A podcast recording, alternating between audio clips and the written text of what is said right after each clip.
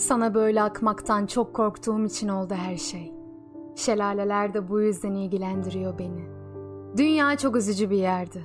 Savaş filmlerini ve samurayları eskisi gibi sevmiyordum. Bir boşluktan aşağı mı bırakıyordum kendimi? Teller tenimi çizip canımı mı yakıyordu? Mutsuzluğa mı alışıyordum seni severken?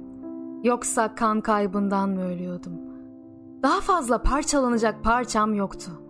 Neyse. Ben meleğimin kanatlarını kırdım. Oradan geliyorum. Siz yine de ikiz bardakları kırmayın. Bir deliydim. Elementlerin de ruhları olduğuna inanıyordum. Şelale deyince divaneliği söylüyordum. Sana böyle akmaktan çok korktuğum içindi. Şelalenin sinirini bozdum az önce. Oradan geliyorum. Elveda ırmak. Hoşça kal alacakaranlık.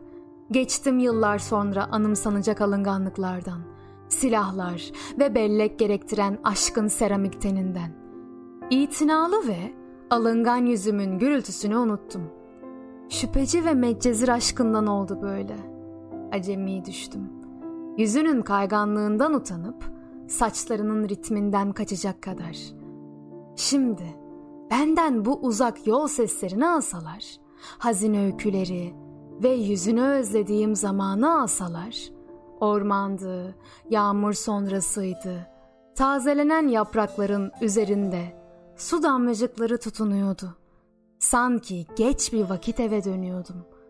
Annem lastik tokalarımı yakıyor gibi olmayacak şeyler söylerim sana.'' anımsadıklarımın yanlış olduklarını. Yine de hepsinin bir deprem olduğunu kim bilebilir?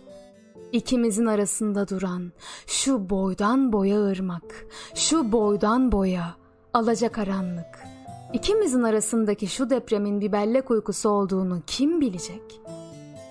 Eskiden olsaydı tuzlu düşler anımsardım. Ağzımda eriyip yok olan tadını güneşin.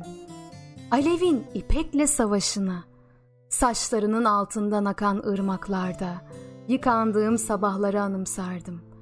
Tenine dokundukça, bıçak sırtı bir nefeste susan, felç olan sözleri hatırlardım.